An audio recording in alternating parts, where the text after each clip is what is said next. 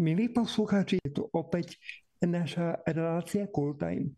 A ja tu dnes vítam k dnešnej téme, ktorou je téma lásky. Sonku Valachovú, Sonka, vítaj. Ahojte všetci. A jej skvelého manžela Lukáša Valacha. Ahojte. Priatelia, e, vy ste členmi projektu Gazon. Čo robíte v projekte Gazon, keby sa našiel predsa len niekto z ľudí, kto vás nepozná? My dva s Lukým v projekte Gazon vlastne slúžime, slúžime tam vlastne na plný úvezok, čiže každý pracovný deň, niekedy aj cez víkend sa venujeme službe, vlastne kto, z ktorej takouto naj, najvýraznejšou časťou je Gazon Tour. Ak si bol v októbri, Juraj, alebo ak poslucháči boli, tak poznajú. No a vlastne s Lukým potom tvoríme aj iné časti toho projektu a každý z nás má už také svoje špecifické úlohy. No. Ja, som, ja som za organizačný tím trošku zodpovedná, čiže pomáham uh, kade čo organizovať s dobrovoľníkmi, komunikujem a tak nejako by sa to dalo opísať. Ja zase mám na starosti marketingové oddelenie, vlastne som taký team leader marketingu, hej. Všetci asi poznajú Ivana Petra, ktorý je vlastne moderátor a, a taká známa tvar Gadzone a vlastne sú tam s Ivom aj Peťo a ďalší ľudia v týme, aj nejakí programátori, aj, aj grafici a spolu tvoríme veci tak do vonku. A možno by som tak doplnil Sonku, že ten Gazon, áno, to turné je také najviditeľnejšie, ale my vlastne robíme veci počas celého roka. Najbližšie už teraz ženskú konferenciu, tak na, ak nás počúvajú nejaké dievčatá, ženy, tak vo zvolenie o 3, necelé 3 týždne, 25-26 uh, február, 24-25, má žena vie lepšie, lebo tam ide, bude ženská konferencia. Takže ak, ak niekto možno chcete mať info, tak nesputana.godzo.sk ale v podstate mojou úlohou naozaj, že robiť ten, tú propagáciu tým, tým podujatiem počas celého roka a a naozaj, že akoby to Gádzo není iba o tom turné, snažíme sa formovať tú generáciu, či už mladých ľudí, ale aj strednej generácie, lebo všetci už starneme a naozaj také viesť, viesť na všetkých Bohu počas toho celého roka. Mhm. Budeme sa dnes baviť o tom, čo je skutočná láska. Čo je skutočná láska podľa vás ako manželov, možno sa dostaneme k tomu, ako to bolo vo vašom vzťahu. A dovolím si tak trošku predpokladať, že práve láska je to, čo vás motivovalo k službe naplno. Čo vás ale motivovalo k projektu Gazon ako takému? Možno každý z vás to má inak. Mm-hmm, to je veľmi peknú otázku položil. Ja možno, keď sa tak uh, zamyslím, tak uh, u mňa to, u mňa taká tá túžba bola um, skrz, ako keby skrz preklad a tlmočenie, ktorému sa venujem, uh, tak nejako sprostredkovať uh, nejaké myšlienky o Bohu, proste ľuďom, uh, alebo teda, že myšlienky o Bohu, ktoré sú v cudzom jazyku, sprostredkovať ľuďom skrze svoj nejaký talent alebo to, čo ma baví. A ja som sa vlastne tak nejako aj dostala potom už do tej služby projektu Gazon, že som pomáhala prekladať knižky do Gazon shopu. No a ako keby to ma tak motivovalo, že možno, hej, že ľudia, ktorí by inak možno to povzbudenie nezískali, tak ho môžu získať skrz to, že ja preložím knihu. Že to bolo také prvotné. Hej. A potom sa to aj spájalo s tým, že som išla na turné a videla som, že možno tá moja malá služba Hej, že som, neviem, vtedy bola v pozvánkach na školách a pomohla som odniesť nejakú bedničku na školu, aby sme tam mohli pozvať deti na, na ten večerný program. Tak, že taká tá malá služba môže dopomôcť k tomu, že, že niekto sa možno dopočuje o Bohu alebo proste sa s ním stretne a, a toto ma tak motivovalo tak v tých začiatkoch úplne. Hmm. Luky, ako je to u teba? Mm-hmm. Mňa si, mňa si tak stále v živote hľadám asi také možno dve veci. Jedna vec je, že uh, čo je moje poslanie, hej, že čo ma baví, v čom som dobrý a čo je pre ľudí užitočné, že keby tieto tri veci, keď sa spoja, tak to je niečo, čo je vždy dobré.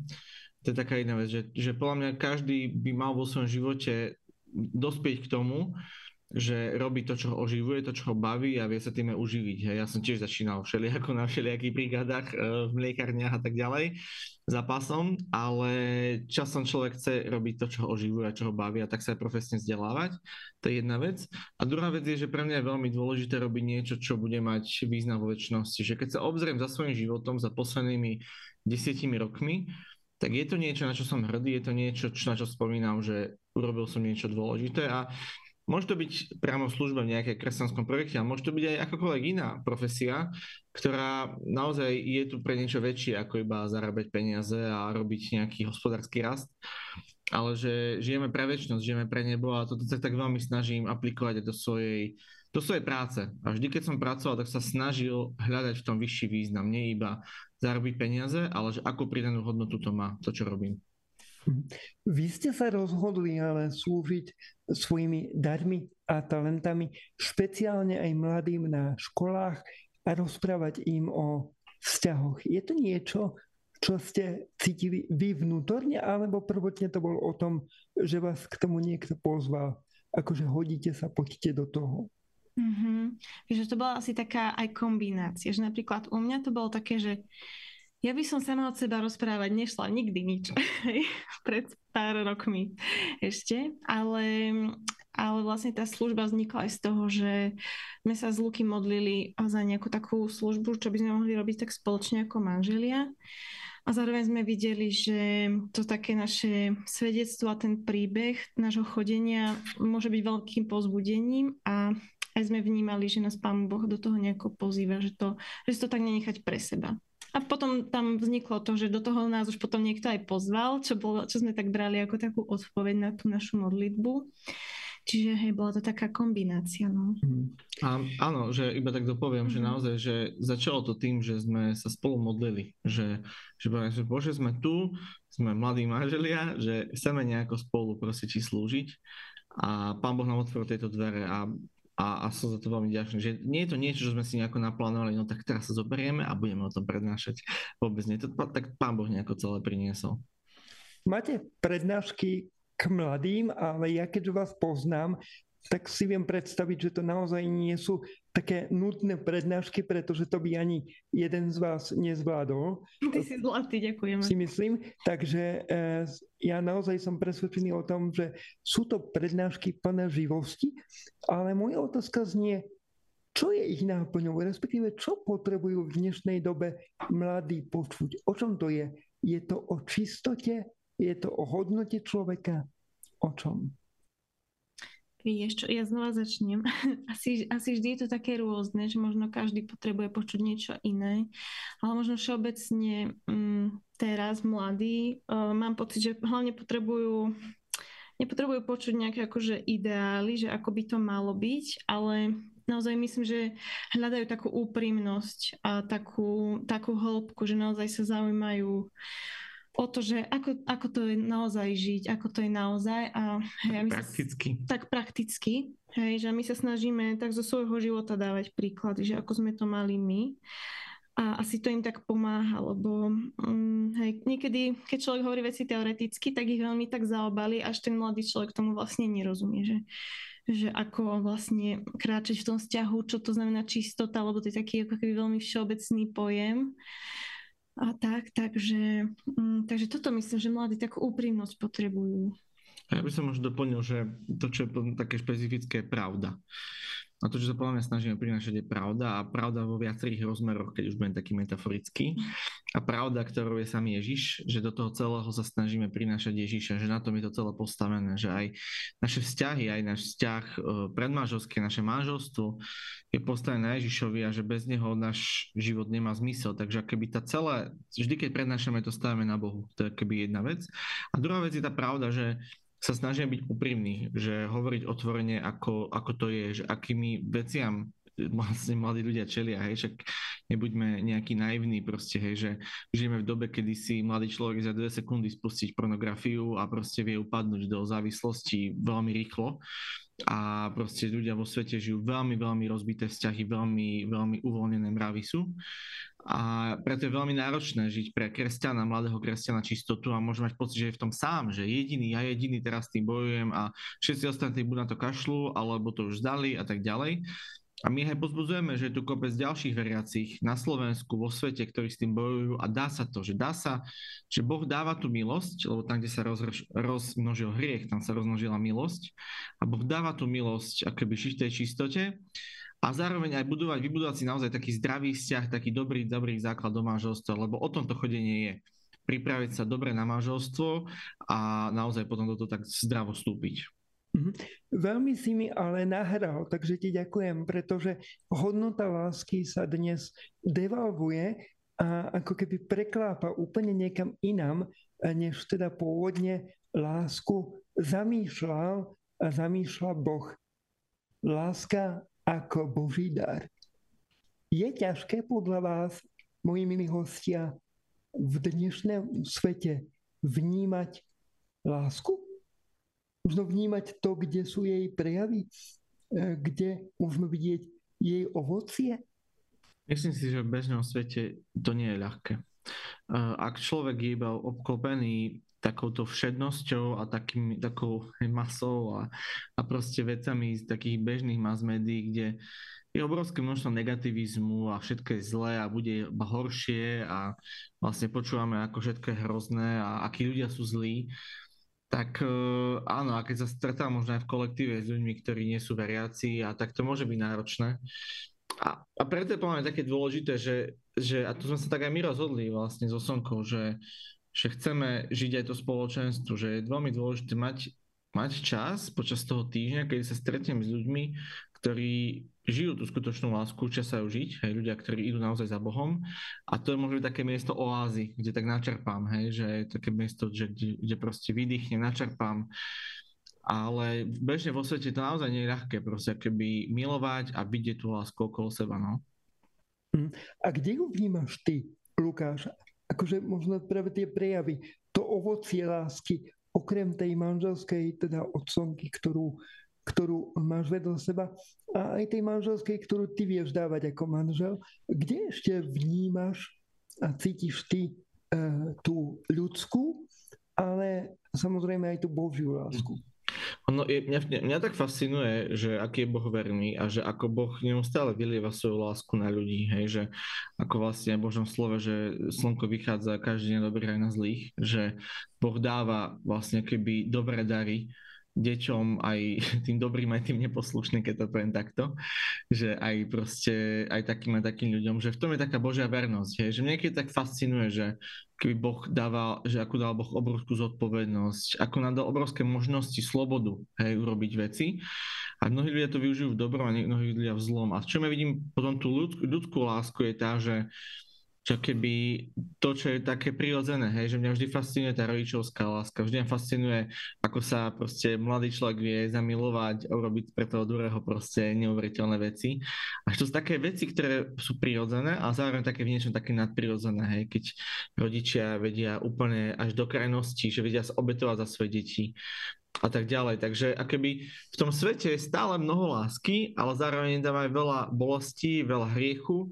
Aj taký boj, ktorý sa taký zvádza, hej, ten duchovný boj o, o, duch, o dušu človeka, o lásku. A ten duchovný boj sa potom deje v každom z nás, že každý deň my bojujeme, či budeme, či budeme milovať, alebo sa hnevať, alebo, alebo budeme myslieť na seba, alebo budeme myslieť na ostatných a na Boha. Takže asi toľko. Mm-hmm. Soni, kde ty vnímaš práve tú lásku, o akej sme hovorili, pretože ten ženský pohľad je možno trochu iný ako ten mužský. Ako to máš ty? Hmm. Rozmýšľam, no. Ja, si, ja sa snažím ako keby vnímať, o, vnímať nejakú takú, hej, že aj dobrotu ľudí, aj takú, hej, možno tak, tak nazvem lásku, hej, že takú, také tie prejavy ľudskosti, alebo ako to nazvať. A neviem, mne iba tak, mne sa naposledy stala taká pekná vec, čo som si povedala, že ľudia sú ešte stále dobrí, že ja som po dlhom čase som platila v obchode kartou, takže som ju vložila do terminálu a ju som si ju tam zabudla. Odišla som z obchodu a, a po minúte za mnou utekal taký pán a vracal mi tú kartu a, a vtedy sa že Pane Ježišu, že, že ľudia sú dobrí, že proste, ja neviem, ten alebo tá pani predavačka si tú kartu mohli nechať, ja neviem, hej že to je niekedy to, čo by sme očakávali v tomto svete, ale že, že ma, to ma tak dostalo, že, že tak za mnou pribehol a mi vrátil, hej, že taká mhm. veľmi, veľmi milá vec pre mňa. A... Ja som si len spomenul, prepač, v súvislosti s tým, čo sa stalo tebe, ja som si raz eh, zabudol hotovosť za prepaškou banky, takže mm. Asi máme túto zabudlivosť spoločnú. hej, občas to stane, človek je roztržitý, ale vtedy hej, je to priestor, aby ostatní mohli prejaviť uh, presne takú tú lásku. Ale, ale akože ja si lásku všímam takých úplne takých rôznych drobných veciach. Je niekedy aj naposledy v tom, že moja kolegyňa v kancelárii sa s nami lúčila, alebo ide na matersku a a my keď sa lúčime u nás v kancelárii s niekým, tak keď, keď je to o, slečna, tak ale teda o, keď je to dievča, tak jej dávame kvety a, a práve sa stalo opak, že ona doniesla kvety o, nám, Čiže mne sa ušla nejaká taký, jedna kytička a tiež to bol pre mňa veľký taký prejav lásky, že som to nečakala. Čiže mm. u mňa sú to takéto, uh, takéto niekedy drobné prejavy. Boh je dobrý. Presne tak. Luky, a ty si spomínal jednu veľmi zaujímavú vec, jedno veľmi zaujímavé spojenie. Ty si spomínal slobodu a zodpovednosť. A to sú podľa mňa dve veci komplementárne spojené a ja sa pýtam, či si ako spoločnosť uvedomujeme to, že so slobodou ide, alebo by možno mala ísť automaticky ruku v ruke aj zodpovednosť. No, je to teraz veľmi náročné, lebo keby aj mali sme tu, a to už si asi, ja si to sám nespomínam, ale vieme to historicky, že to bol vlastne nejaký socializmus, pokus o komunizmus 40 rokov, kde bolo všetko všetkých a nič nikoho, hej, keď tak zextrémnime. A teraz zase taký opačný obrad je, že, že individualizmus a každý, každý nech myslí na seba a každý nech si robí, čo chce a asi to sú také, asi také dva extrémy podľa mňa, ktoré sú a že to, čo sme pozvaní žiť v tej slobode, ktorá Boh dáva, ale zároveň taký v kontexte toho, že žijem v nejakej komunite, že žijem ľudí okolo seba, že nežijem tu sám, že a teraz aj to myslím v kontexte susedskom, v kontexte cirkevnom, v kontexte akokoľvek, že, že Boh sa nás nepozerá iba ako na jednotlivcov, ale ako spoločenstvo, komunitu. Mne sa veľmi páči, že keď sa pozrieme aj na históriu, ako Boh pristupoval k izraelskému ľudu, ako sa Ježiš pozeral proste na, na učeníkov a na ľud, tak pozeral sa vždy ako aj na masu, ako na, na církev, ako na, ako na jedno telo, hej, ako jeden izraelský ľud a, a nie iba ako na jednotlivca. A to si asi musíme uvedomovať, že keď máme slobodu, tak žijeme zároveň aj v niečom, niečom spoločnom a nesieme za to zodpovednosť. A v tomto pláne začína, že nemyslím iba na seba, alebo si uvedomujem, že som súčasťou niečoho väčšieho, ako som ja sám. Pretože v rámci slobody sa hovorí o tom, že byť liberálny OK, a ono je to možno do istej miery naozaj OK, ale ide o to, aby sme tú zodpovednosť nezanedbávali. Čo sa stane, ak možno vo vzťahu zanedbáme zodpovednosť? Pretože vy s mladými riešite aj otázku čistoty. A oni vám, typujem, pretože s mladými tiež pracujem, tak často povedia, že ale veď ja som slobodný a keď to chcem ja a chce to ten druhý, tak uh, viem tú lásku teoreticky obmedziť len na, povedzme, sexuálny pôžitok.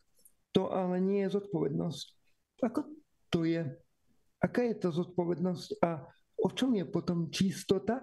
A keďže sme v relácii cool time, tak položím jednoduchú otázku. Prečo je čistota cool?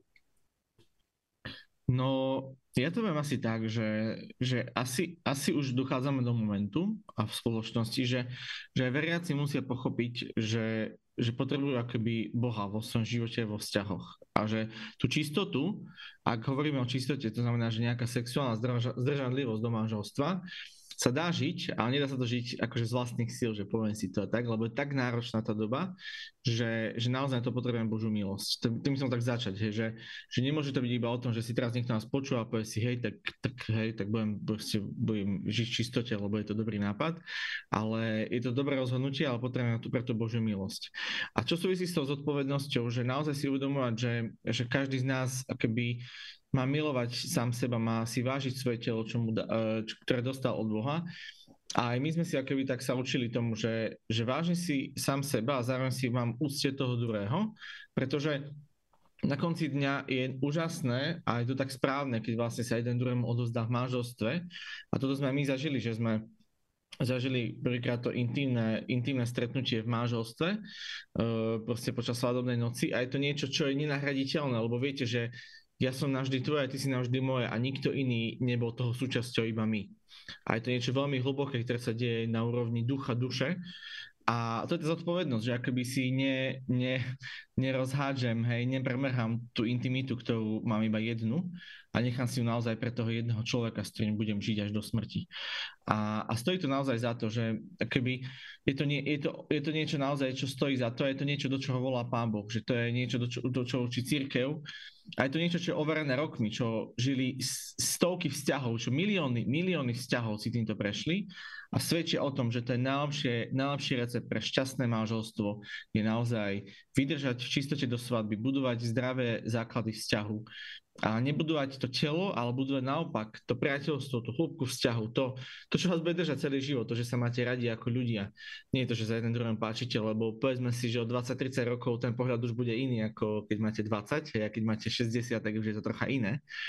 Ale to priateľstvo, tá hĺbka vzťahu tam má a všetci chceme, aby ostala až do smrti. Mhm. Sonka, tak ako Lukáš spomínal, tak on spomínal istú pravidelnosť, možno aj takú modlitbovú, možno v iných veciach, ktorá vám pomohla vydržať práve e, v tom čase, keď ste budovali svoj vzťah e, v čistote. Mm-hmm. Čo to bolo pre vás, čo to bolo vo vašom vzťahu, čo to bolo pre teba, čo podľa teba bolo tým kľúčom, že áno, toto sme mali spolu, povedzme, toto som mala ja osobne a toto pomohlo k tomu, aby som dokázala vytrvať? Mm-hmm. Ja by som povedala, že uh, v prvom rade to bolo to, že sme sa spoločne preto rozhodli, uh, že sme sa rozhodli, že chceme mať čistý vzťah a že chceme, aby Pán Boh bol na prvom mieste. A potom samozrejme, hej, že treba dodať, že, že aj my sme si prešli svojimi bojmi, hej, že, že není to tak, že sme sa rozhodli a teraz neboli žiadne problémy, alebo že nikdy sme nespravili chybu, alebo že by sme nikdy nejako neprekročili nejaké svoje hranice, ktoré sme si stanovili. Uh, čiže to som tak iba chcela na začiatok povedať, že vždy sa snažíme tých mladých tak pozbudzovať, že neprichádzame ako takí dokonalí, ale prichádzame ako tí, ktorí tú cestu tak prešli s Bohom a snažili sa, snažili sa prechádzať ju s ním a, a na konci sme videli, že to bolo skrze jeho milosť, hej, že sme dokázali vstúpiť do manželstva vlastne s tým, že sme si to sexuálne stretnutie nechali proste do, do manželstva. Aj, aj ostatné veci s tým spojené. No a teraz som už zabudla otázku, čo si sa pýtal, ale áno, že čo mi pomohlo, už si spomínam. Čiže áno, pomohlo nám to rozhodnutie. Uh, pomo- pomohla nám rozhodne modlitba, že my sme zažívali to, že keď sme sa spoločne modlili, že či už možno oče nás zdravá alebo vlastnými slovami a pre nás to bolo úplne najlepšie, keď sme vlastnými slovami sa pomodlili. Na začiatku, keď sme sa stretli, hej, že napríklad v ten deň sme sa stretli a najskôr sme sa pomodlili, tak vtedy to bolo také super, super rande, super spoločný čas. A, a keď sme tú modlitbu tak nechali bokom, tak vtedy už potom prišli také naše uh, rôzne telesné túžby a, a tak sme už potom cítili, že to nie je úplne dobré, ako, ako trávime ten čas. Uh, čiže toto nám tak pomáhalo, tá modlitba a zamerať sa, zamerať sa na Boha. Dá sa to potom akože, neviem, či je správny výraz, dohnať, ale uvedomiť si, že aha, zabudli sme na modlitbu. Vieš čo, uh, Pán Boh je taký dobrý, že, že on dokáže veľa vecí napraviť. Hej. To neznamená, že teraz mm, máme brať všetko na ľahkú váhu, ale Pán Boh je veľmi dobrý v tom, že, mm, že aj, keď, aj keď človek zažil veľmi ťažké veci a porobil možno veľmi veľké chyby vo vzťahu, tak, uh, tak Pán Boh dáva tú milosť a, a odpúšťa nám, hej, že um, to, je také, to je také veľmi, veľmi pekné, na čo, v čom máme nádej, hej, v čom má každý nádej, že akokoľvek je hlboko, tak, uh, tak um, Pán nikdy nie je uh, proste tak vzdialený od nás, aby, aby nás nechytil, ale teda my nikdy nie sme tak vzdialení od Neho, aby nás nemohol ako keby vrátiť znova naspäť. Čiže hmm. tak by som to asi povedala. Hmm. Ak sa snažíme byť pri Bohu, tak asi automaticky bojuje aj ten zlý, pretože bojuje o nás, mm. ale bojuje o nás len preto, aby nás odviedol od Boha. Zatiaľ, čo Boh túži mať s nami vzťah. Preto Boh aj sám seba identifikuje ako láska. Boh prináša lásku na tento svet, ale ten Boží projekt lásky je taký úplne iný, ako sme si ho pokrivili my a možno z vašej skúsenosti, pretože vy ste ma pred týmto vysielaním e, tak neupozornili, že nie ste teológovia, čo samozrejme viem, ale je pre mňa podstatná vaša skúsenosť, z vašej skúsenosti čo sa možno stalo, že ten projekt lásky, tak ako ho zamýšľal Boh, takej tej skutočne čistej lásky, bez prímesov sebectva a čohokoľvek iného, že sme si ho jednoducho pokrivili. A podľa vás dá sa z toho von, má kresťan nádej v tom, aby aby možno vedel naprávať tento obraz lásky jednak sám v sebe a jednak potom pre okolitý svet. Vždy je nádej. Ja by som sa tak aj pozbudiť poslucháčov, že by sme tak aj možno tak nastaviť taký optimizmus v tomto celom rozhovore, že, že Boh je väčší ako čokoľvek, hej, že Boh je väčší ako tento svet, Boh je väčší ako trendy, Boh je väčší ako sociálne siete a ľudia, čo hovoria, že Boh je väčší a jeho milosť a láska je väčšia ako čokoľvek čo sme urobili, čo, nám, čo nás obklopuje, čo nás možno že zraňuje, čo sme možno urobili, že jeho láska je väčšia. A že možno aj hriechy, ktoré sme spáchali, alebo veci, ktorých sa namáčame, Boh je väčší a vie nám odpustiť, chce nám odpustiť a chce nás toho oslobodiť hlavne. Takže chcem povedať, že je nádej vždy. A, a že akoby, ako sa z toho von, alebo že sa dá z toho von, podľa mňa určite áno. Že, tak zoberte, zoberme si, že že vlastne celý, celý, celá, história, celá história ľudstva, hej, keď si čítame Bibliu, tak vlastne ľudia mali v kuse problém s čistotou. Hej, že Sodoma Gomora bola čo? Proste, hej, že sexuálne zhýrané mesta, ktoré vlastne Boh, boh e, nechal zničiť. Hej. Keď, keď vlastne vznikala církev, tak prvé odporúčanie, ktoré dal Pavol, ktoré dostali, ktoré dostali vlastne noví pohania, ktorí sa obrátili, ktorí neboli Židia, čo bol vtedy novinka, tak prvá vec, čo im, že prvé príkazanie, ktoré vám dávame ako apoštoli, nie ste meso obetované modlám, to znamená, aby sa neklaňali iným Bohom a necudoložte a nesmilnite. Akoby, že klanete sa Ježišovi a nemajte smilstvo, že akoby základné veci, ktoré potrebujete robiť, a že, že lebo vlastne s tým mal človek celý, celú históriu ľudstva, s tým má človek problém, hej, že proste tá sexualita je tak silná, že nás, to, že nás diabol na to láka a láme, ale tým, že je to tak silné, tak veľké, to znamená, že taký obrovský dar od Boha, ktorý máme každý z nás. A preto to, čo je vlastne našou úlohou, je to správne nasmerovať. Že našou úlohou to nie je nejako potlačiť, alebo, alebo proste tak církev nechce proste, aby ľudia uh, žili sexuálne, alebo mali sexuálny život. Nie, iba chce, aby ho mali správne a zdravo v manželstve, lebo tam je to najlepšie, tam je to najhlbšie, tam je to najsprávnejšie. A tam je to také, ako má byť všetko, inde, všetko iné nás zraní, všetko iné je iba krátkodobé povrchné, ale z dlhodobého hľadiska v nás vytvorí rany. To znamená, že to, to jediné, čo vlastne treba, je to, to dobré, čo nás Boh dal, nechať Bohu, aby, aby sme sa nechali ním viesť, ako to používať. Mm-hmm.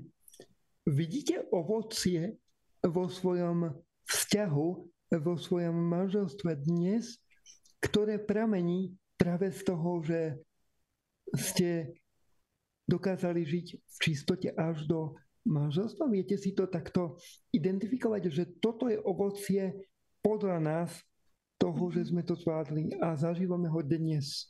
Uh-huh. Vieš čo, uh, pre mňa možno tým ovocím je to, že, že keď sme už uh, sa stali manželmi, uh, tak uh, ako keby človek do manželstva vstupuje s takými, uh, hej, s takými rôznymi uh, predstavami, hej, že čo ľudia hovoria tak, že neviem, napríklad predstava bola, že no určite sa budeme sa uh, možno hádať, lebo uh, hej, že, lebo proste manžel zvykne nechávať, hej, že typicky tak bývalo, sa hovorí, manžel necháva všade ponožky, že na to potom po ňom upratuje a potom sú z toho hádky, hej. A, a my sme ako keby u nás v manželstve zistili, že, že nie sme takí ako keby prekvapení prekvapený z, ne, proste z toho, že, že zrazu, um, ako to správne povedať, neboli sme jednoducho prekvapení správaním toho druhého, že sme sa tak poznali, že ja som, ja som vedela, hej, že napríklad, že Luky nemá vo zvyku robiť nejaký neporiadok, že on je dosť taký poriadku milovný a tak, čiže Čiže toto bolo možno podľa mňa také ovocie, že sme si neprešli možno takými, takými hádkami, keď sme, sa, keď sme začali spolu bývať, že by tam boli nejaké nezhody, lebo už sme, už sme ako keby sa poznali ako priatelia, že sme vedeli o sebe. My veľakrát na tých prednáškach dostajeme otázku, že, a to je taká klasická otázka zo sveta, či ľudia vo svete hovoria, však vy si to musíte vyskúšať, či k sebe budete pasovať. Vy vyskúšajte si spolu bývať. A spolu zbývať, spolu sa musíte vyspať, či sa budete pasovať. A ja sa, ja sa tak pýtam tých ľudí, že, a že a ako k sebe nechcete pasovať? Že akože máte nejaké zdravotné problémy? tam akože, tam nie je čo nepasovať, hej, akože ak si zdravý človek, hej, ak máš problém, tak treba ísť k urologovi, k, k ginekologičke, hej, dievča, ale proste ak si zdravý, tak tam nemá čo nepasovať a to, že či si budete rozumieť, je výsledkom vášho vzťahu, nie výsledkom toho, že koľkokrát sa spolu vyspíte, a výsledkom toho, ako, ste, ako ste si blízki priateli. A to práve máte budovať v tom vzťahu, v tom manželstve. To priateľstvo, ktoré potom je základom pre to manželstvo. A, a naozaj to, to, to, také, to sú také pláne frázy, lebo keď vidíme rozhodovosť na Slovensku, tak nemáme pocit, že by sa ľudia rozvádzali, lebo, rozvádzali, lebo si sexuálne nerozumejú, ale veľakrát je o to, že sa voľne vedia komunikovať, hej, že prečo sú konflikty v rodinách, lebo je tam veľa sebectva, egoizmu, lebo jeden nepočúva toho druhého, hovorí si stále svoje, že chyba základná komunikácia, chyba základná taká empatia a to je presne to, čo sa má človek učiť v tom vzťahu, že komunikujem, spoznám tom človeka, som empatický a v tejto zrelosti vstupujem do toho manželstva, na tom celom to staviam. Mm-hmm. Verím, že naši poslucháči mi odpustia, ak poviem, že e, takéto toto pasovať, nepasovať, mne osobne pripadá ako keď si kúpim nejaký tovar a môžem ho do 14 dní vrátiť. Mm-hmm. Všetci to poznáme. A toto je asi podobný princíp. A tam je práve možno to zrieknutie sa zodpovednosti. Vy ste ale veľmi pekne hovorili aj o tom, že čistota ako taká, možno pred manželstvom, vám pomohla nastaviť si úroveň úcty, ktorú máte medzi sebou. Lukáš, ty si tak o tom veľmi pekne hovoril, som to takisto. E, čo pre vás vo vzťahu znamená vzájomná úcta možno pred tým, ako ste boli manželmi a čo znamená dnes? Ja, no takúto otázku nám ešte nikto ináč nepoložil, ani z tých mladých, to je veľmi pekné. Ale ja som, sa, ja som sa asi aj tak v manželstve tak postupne učila, že čo to znamená mať v úcte svojho manžela, že uh, mňa sa pomohli také tie knižky od Ríša Vašečko, hej, že uh, muži milujte svoje manželky a že uh, manželky, ako sa píše v písme, hej, že, že manželka si má ctiť muža a tak, sa, tak si to aj sľubujeme hej, v tom manželskom sľube. No ja som sa to tak e, podľa mňa učila, no, že um, prejavovať Lukimu úctu. A my sme sa aj často aj v manželstve o tom rozprávali, hej, že uh, keď sme napríklad vzájomne od seba nepociťovali možno takú úctu, alebo že sme sa slovami nejako nepodporovali, tak sme sa snažili si to nejako vykomunikovať a a postupne to meniť, hej, že či už ja alebo, alebo Luky. A, ale hej, tak aspoň za mňa poviem, že teda, hej, že ja som sa tak postupne učila a prichádzala som na to, že, uh, že potrebujem také stať so svojím manželom a možno aj pred inými uh, je špeciálne dôležité, že pekne o ňom hovoriť a, a že to sú ako keby také malé veci, ale ktoré, ktoré robia veľmi veľa. Hmm. Ďakujeme za toto svedectvo. Luky, máš k tomu niečo? Súhlasím s. A asi by som povedal to, že, že sa to učíme stále, že to je celoživotný proces, že učiť sa úcte a láske jeden druhému. A ja, zase, ja naopak mám v úcte moju ženu, ale učím sa, čo to znamená pre ňu, aby vedela, že ju milujem a viem, že ja každým rokom spoznávam viac a viac, že aké detaily spôsobujú to, že sa cíti alebo necíti milovaná. To sú niekedy úplne drobnosti v tóne hlasu, v spôsobe komunikácie, v nezabudnutí v niečoho alebo si proste prekvapenie niečoho. Až to sú, to sú veci, ktoré sa stále človek učí a v tom je ten vzťah krásny, že v tom sa človek stále sa môže učiť aj raz, keď chce. No a ja sa chcem spýtať, keď už hovoríme o tej láske, obraciame ju zo všetkých strán, tak sa chcem spýtať na váš obľúbený príklad lásky zo Svetého písma. Kde v ktorom príbehu práve zo Svetého písma vy tak vnímate práve tú lásku? V akejkoľvek forme? A ktorá je vám taká blízka? Ja mám veľmi rád mm, je to také veľmi známe, ale poviem to možno pre tých, čo nepoznajú, alebo tak potrebujú obnoviť ten prvý list Koriničanom, 13. kapitola. A vlastne je to spojené s tou, s tou 12. a 14. hej, že v 13. sa píše o láske a 12. a 14. sa píše o duchovných daroch. To sú keby moje také obľúbené časti, kde naozaj, že, že Boh je láska a zároveň nás volá do, takých, do, do žitia v tom, v tom duchovnom živote, v tých daroch Ducha Svetého. A, a naozaj, vieš, asi najviac, čo Ibrahim sa ma dotýka, je, že láska je trpezlivá to je, ja si myslím, že to niekedy hovorí všetko. Že keď už proste mm, nevládzeme v živote a možno chceme veci zlomiť nad ľuďmi, nad situáciami, nad sebou palicu, tak iba si, a asi hovorím, že možno aj Boh nado mnou zlomil palicu, tak si opäť, že láska je trpezlivá. Láska je dobrotivá, nevypína sa, nemyslí na zle. Nečí sa z nepravosti, nepravosti a raduje sa z pravdy. To sú také silné veci, ktoré, ktoré keď iba človek nad nimi rozmýšľa, kontempluje, tak hlboko sa dotýka jeho srdca. Soni? No, vieš čo,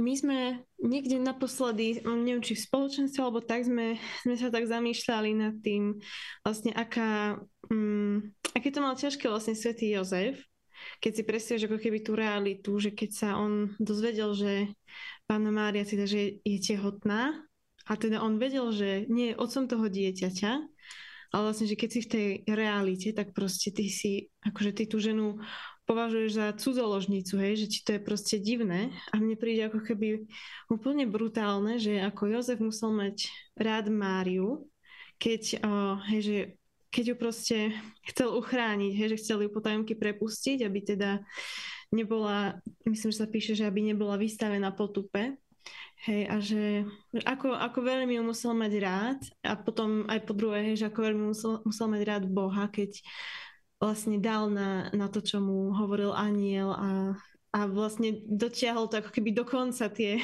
tie sny, čo, čo mal vlastne, vlastne, keď sa mu zjavil aniel. Že my sme sa tak zamýšľali nad tým, že možno nám, keď sa niekedy, uh, keby sa, alebo nám, keby sa prisnil taký sen, tak si povieme, že, že fú, to bol divný sen a ideš ďalej v živote, vieš, ale, ale že proste svätý Jozef um, jednak veľmi si myslím, že mal naozaj rád Máriu a že mal rád aj Pána Boha. Že to je vlastne riadne silné, keď si to tak predstavíš tú jeho životnú situáciu. Mhm. Vy ste obaja mali eh, v živote a máte nejaké nastavenia a zrejme ste sa v nich zhodli. Eh, bolo to ťažké možno v tom eh, čase chodenia sa zhodnúť v tom, že OK, toto je dôležité pre mňa, toto je možno moja hranica v niektorých veciach, toto je hranica mojej budúcej manželky aké to bolo pre vás možno hľadať tú cestu? Bolo to ťažké? Komunikácia je asi to kľúčové slovo, ktoré patrí do vzťahu a aj do nastavovania hraníc v čistote, aj do nastavovania hodnot, aj do nastavovania smerovania, alebo Hovoríme veľa o čistote, ale v podstate to, čo je, je dôstatné, je vybudovať si zdravý vzťah. A zdravý vzťah je založený na komunikácii, že neustále človek potrebuje komunikovať s tým druhým, ísť na hlbinu. Uh, neostať iba tak po povrchu, že hej, ako sa máže tak ďalej, iba také bežné uh, pracovné, školské povinnosti, ale ísť tak do hĺbky v tom živote, ktorý žijeme. A a to je podľa také veľmi kľúčové, že naozaj komunikovať o veciach, pýtať sa, možno aj hovoriť si, hej, že my sme sa veľa o tom rozprávali, že toto není podľa nás dobré, hej, čo týka čistoty, že otvorene sme sa bavili, že Soni, že uh, chceme proste vydržať čistote do manželstva, hej, nechceme sa spolu vyspať do svadby. Čo to znamená, hej, že aké sú naše hranice, že vôbec a čo ostatné veci, hej, ako je to s boskávaním, ako je to s objímaním, ako je to proste strávenie času o samote. A musíme sa jasne o tom baviť a ja som si dať nejaké také hranice, že OK, že toto je, toto je niečo, chceme spolu žiť. A to platí aj pri iných veciach, že akoby tá komunikácia je veľmi, veľmi kľúčová pre ten vzťah a následne je potom pre to manželstvo. Dnes ale máte ovocie tohto všetkého. Soni, chcela by si k tomu, čo povedal Luky, niečo dodať? Mňa, mňa pri tejto otázke, alebo mne pri tejto otázke napadlo, že my sme sa dali dokopy relatívne mladí, aj preto mám pocit, že ale teda dosť mladý. Aj preto mám pocit, že čo sa týka takého prispôsobovania možno takých tých našich životných predstav, tak to nebolo také ťažké, lebo čím je človek mladší, tak tým je podľa mňa aj taký možno prispôsobivejší. A už keď si starší, neviem, že už máš nad uh, 20 a viac, tak už si tak ako keby zabehneš život, um, máš už nejaké svoje také jasnejšie predstavy, už sa ti tak viacej črtajú a vtedy je to možno náročnejšie, že začneš s niekým chodiť a už, už máte obidva také jasné predstavy a vtedy je možno trošku náročnejšie, náročnejšie sa v nich tak zhodnúť. Hej. Myslím teraz také predstavy o živote, že čo chcem robiť, kde chcem žiť, ako si to predstavujem celé v živote a tak. Ako dlho už vlastne máte túto službu s mladými že im chodíte prednášať, aj keď, ako som povedal, mne sa vo vašom prípade to slovo prednáška veľmi nepáči. Takže by som asi vymyslel nejaké iné, ale momentálne mi nenapadá. Môžeme nejaký neologizmus vytvoriť, ako sa hovorí. Ale vieš čo, my slúžime podľa mňa od roku 2016. Tak mi aj ukazuje Luky a naznačuje mi. Čiže vlastne nejaký, nejaký rok po svadbe, hej, a 6 rokov už Nejakých 6 rokov približne sme začali vlastne prednášať a začalo to malými prednáškami, potom boli väčšie, potom bol taký rok, že bolo strašne veľa prednášok a medzi tým sme vlastne vydali, vydali knižky, e, články na Slove Plus a potom sme vlastne vydali, vydali takú malú knižku a tak. A teraz je také, že bol COVID, takže toho bolo tak maličko a teraz tak pomaličky sa tak rozbiehajú tie prednášky. Mali ste niečo aj online v tomto smere? Mali sme. Určite, určite, len teraz si nespomínam. No mali sme do, do Čiech, sme mali jednu prednášku, si pamätám. Áno. A myslím, že sme mali aj nejakých viac, že nejaké dve, možno, že tri boli. Nie, či sme do nejaké školy náhodou nevysielali. Proste myslím, že mm-hmm. uh, aj počas toho covidu sa snažilo pár nadšencov niečo zorganizovať. No, bolo to tedy náročné, ale myslím si že zase, že super. Hej. V tej dobe to bolo aj potrebné. No. Áno. Ale ako som pochopil a vidím, vy máte radi výzvy a to je skvelé. Si zlatý, ďakujeme.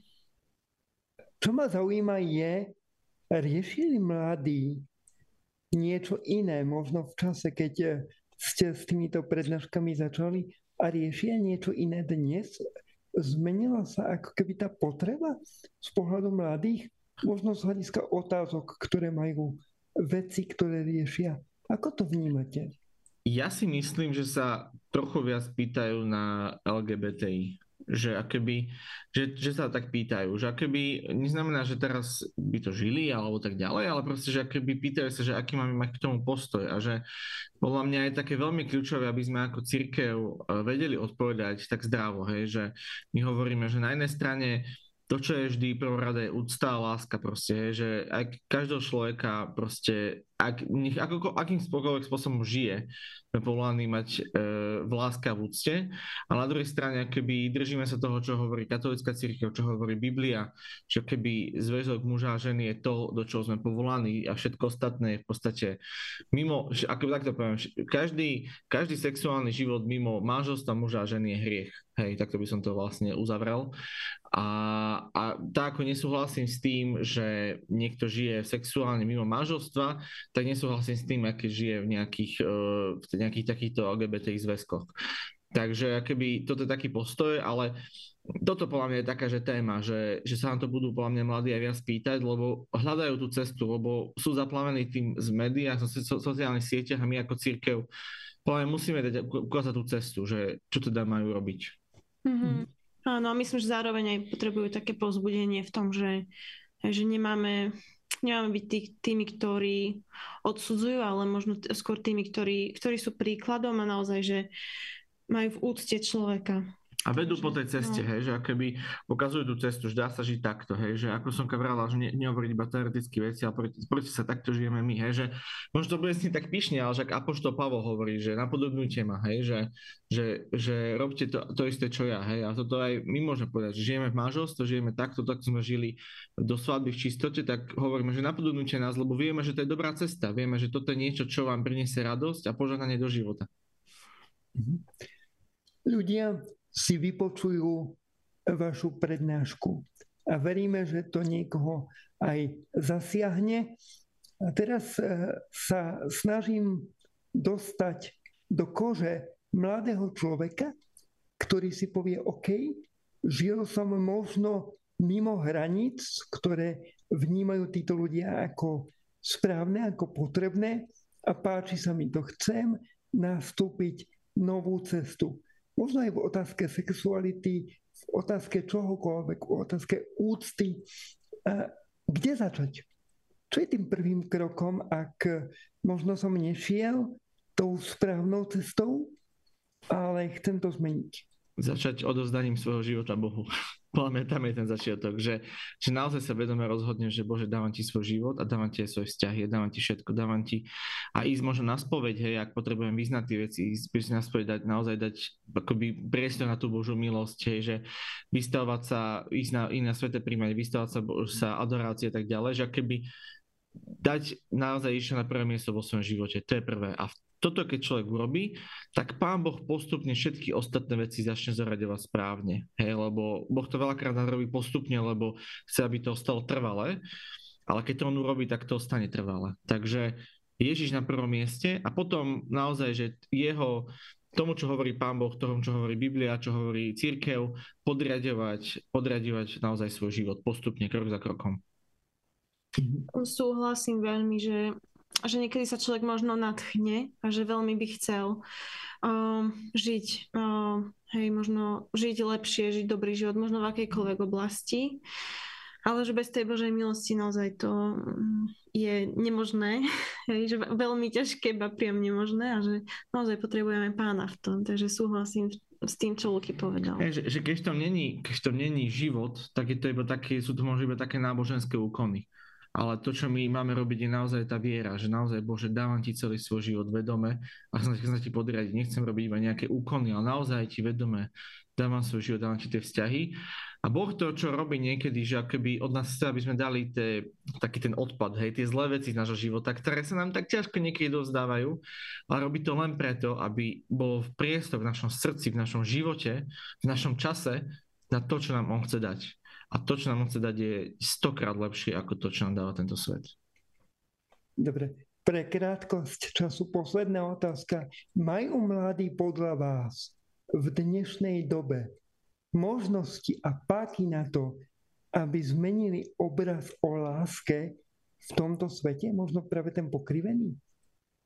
Určite. Že každý z nás tým, ako sa správa, možno hej, k svojim kamarátom, každý deň, aké robí rozhodnutie, tak tým sa stáva obrazom a príkladom pre ďalších ľudí. Čiže nech toto už počúva ktokoľvek a hej, možno myslí si, že neovplyvňuje nikoho, tak ovplyvňuješ ľudí, s ktorými cestuješ v MHDčke, s ktorými proste si v triede. Svoju rodinu, proste, svoj, áno, svojich rodinu. blízkych, svojich susedov, svojich Čiže... spolužiakov, ak chodíš do práce, tak svojich kolegov. No a to už keď sme napočítali, tak to môže byť aj 100 ľudí. ľudí. ľudí. Čiže nie je to málo. Takže každý, naozaj, ako, ako si povedal pekne, že každý má tú páku, každý má každý môže byť tým takým nástrojom zmeny. Aj má no. byť, no. lebo vlastne keď si tak uvedomíme, že toto je Božie povolanie pre nás. Božou túžbou je, aby sme boli ako On. Aby sme každým dňom, každým týždňom, každým mesiacom, každým rokom boli viac na jeho obraz a čoraz viac prinášali jeho lásky tu na svet. Že to je vlastne poslanie každého z nás.